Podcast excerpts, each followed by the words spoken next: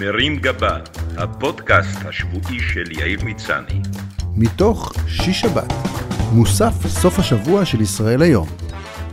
והשבוע, מר ארנב. השבוע לחדה את עיניי ידיעה על אדם שביקש לשנות את שמו ברשות האוכלוסין וההגירה לארנב. בעקבותיה תהיתי אם לא הגיעה העת, אחרי יותר מ-60 שנה, לרענן קצת את שמי העייף והמשומש למשהו מעודכן ואולי גם פרוותי יותר. ניסיתי להיכנס לראשו של הבחור. ייתכן ששמו הקודם של מר ארנב היה דוב, צבי או אריה, והוא הרגיש שהשם משרה על הסובבים אותו תחושה של ג'ונגל פרוע או יער מסוכן. הואיל והוא דווקא התרכך עם השנים, הוא הרגיש שארנב יהלום יותר את האישיות שלו. או שהוא פשוט מאוד אוהב חסה. בשנים האחרונות, שמות שנלקחו מעולם החי נהיו פחות פופולריים, אולי במסגרת הטרנד הצמחוני. ההורים הולכים יותר בכיוון של שמות אקלקטיים ובינלאומיים, שלפעמים נשמעים מתאימים יותר לשם של סושייה. קאי, קים, יאן, שון, דין, דורן, יואם, ליאם, מלודי או תו פרינץ. אני מוצא שבשנים היפות שבהם עוד קראו לאנשים על שם חיות, זה קרה באי צדק ובאי שוויון. לגברים למשל היה סביר לקרוא אריה או דוב, אבל לבנות לא קראו לביאה ודובה, שלא לדבר על ג'ירפה, תרנגולת או פרה. מה גרם להורינו ולנו להעדיף חיות מסוימות על אחרות? הצצה לעולם השמות מגלה שיש חיות שהן פרסונה נון גרטה, וחבל. מה רע למשל בשמות כמו נמר, נחש, גמל או תנין? ולמה דווקא חיות המחמד האהובות שלנו, כלב וחתול, שרובצות אצלנו על הספה בסלון כאילו הדירה היא שלהן בטאבו, אינן ראויות לזכות בכבוד שיהיו כאן אנשים בשם כלב לוי או חתול רבינוביץ'. אולי הבעיה נובעת מהכללת יתר, ואם היינו מפרטים יותר וקוראים לילדינו על שם גזעים ספציפיים, נגיד פודל, לברדור או פקינז, או במקרה החתולי סיאמי או פרסי, הכל היה נראה אחרת. באופן מוזר, דווקא בכל הקשור לשמות חיבה של כלבים, אנחנו הרבה יותר משוחררים, ולכן אתה יכול לפגוש אנשים בשם מוקי או לקי.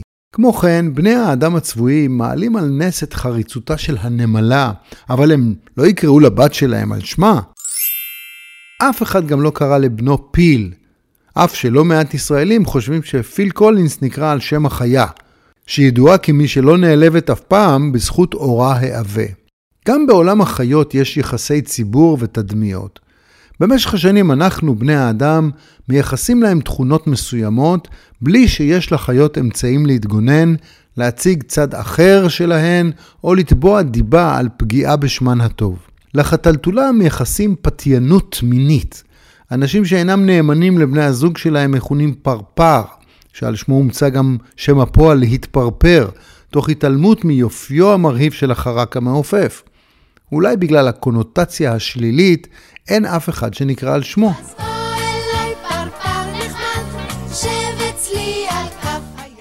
למרות שעל פי הפרסומים האחרונים, דווקא לראש המוסד בהחלט היה מתאים להיקרא פרפר כהן.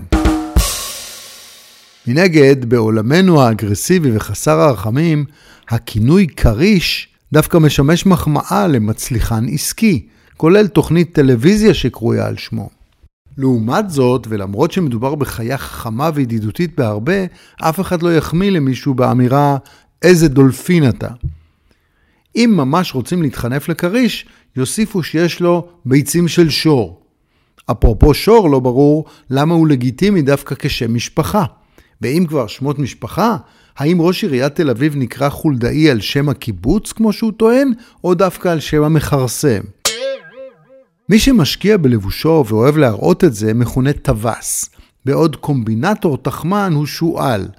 ואם האחרון זכה בתדמית המפוקפקת בזכות משלים עם חסידה וגבינה, לא ברור מה עולל הדג, שבכל חשד לנוכלות אומרים, יש פה משהו פישי.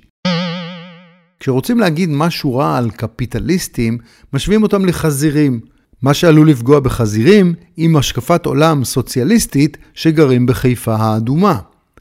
גם העכברים לא יצאו טוב מבחינת דימוי.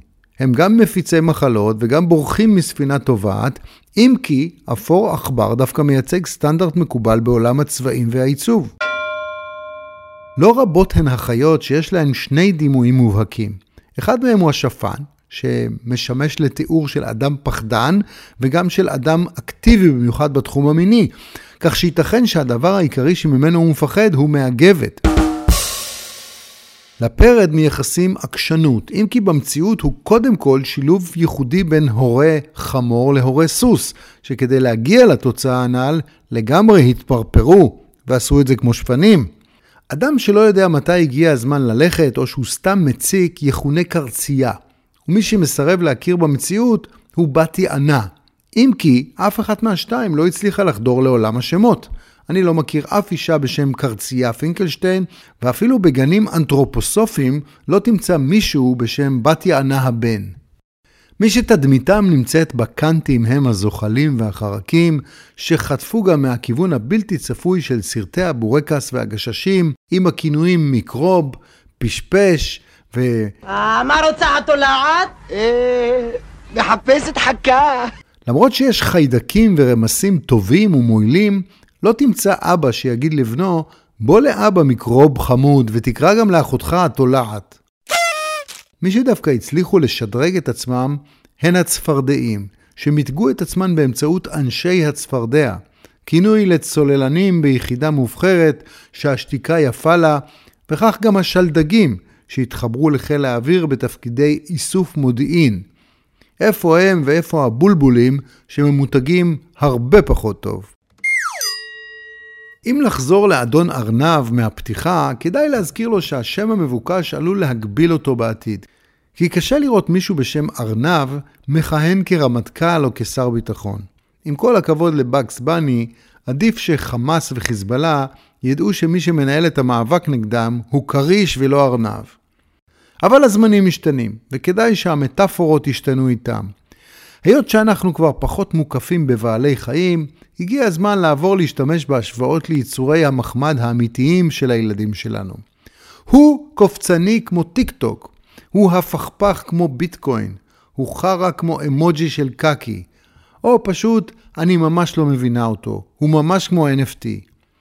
הגיע הזמן גם לחדול משימוש במונח דינוזאור, שמי שעדיין משתמש בו הוא כבר דינוזאור בעצמו. כשאתה רוצה להגיד על מישהו שהוא עתיק, תגיד, הבן אדם קומפקט דיסק, או הכי Windows XP. פעם נהגו לקרוא לילדים על שם עצים, אלון, אורן, ארז, דקל, אבל מכיוון שהיום רוב הילדים מכירים רק את מה שרואים בסופר, הגיע הזמן לעבור לשמות של פירות. תפוז, שזיף, תות, משמש ואבטיח הבת הם שמות נפלאים לילדים. בעתיד אני בהחלט יכול לשמוע בדמיוני את קריין החדשות מדווח, ראש הממשלה משמש חודידה יצא הלילה לוושינגטון לפגישה עם נשיא ארצות הברית. אם יש ילד בשם שקד, יכול להיות גם קשיו או שקד מרק. ואם יש ילדה בשם תמר, אז למה לא דבלה? לתאומים אפשר לקרוא צנון וצנונית, כרוב וכרובית, או כוסברה ופטרוזיליה, שגם ביניהם קשה להבדיל. וככל שהעולם נהיה מודע יותר לחשיבותן של הרוחניות והטבעונות, כך קרבים הימים שאפשר יהיה לקרוא לילד קורקום, ספרולינה, סחוג או חווייג'. העולם מחפש פתרונות לילדים רעבים ולאוכלוסיות מוחלשות, ולכן אולי כדאי שגם שמות של ילדים יקבלו חסות של חברות מסחריות. למה לא לקרוא לילד ביסלי בן דוד, או רמי לוי שיווק השקמה כהן? יש כבר ילדים ששמם ניסן, ועם תוספת קטנה הם יהיו ניסן קשקאי לייבוביץ' או ניסן ג'וק גרשוני, והנה סידרנו להם חסות לכל החיים. כפי שאמרתי בתחילה, אני שוקל לשנות את שמי למשהו מעודכן יותר, ואשמח לחסות מחברה מסחרית. ברוח הימים האלה אני יכול להציע למשל את יאיר פייזר ניצני. חברות שמעוניינות מוזמנות לכתוב לי בפרטי. שבת שלום.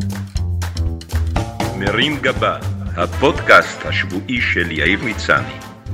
מתוך שיש שבת, מוסף סוף השבוע של ישראל היום.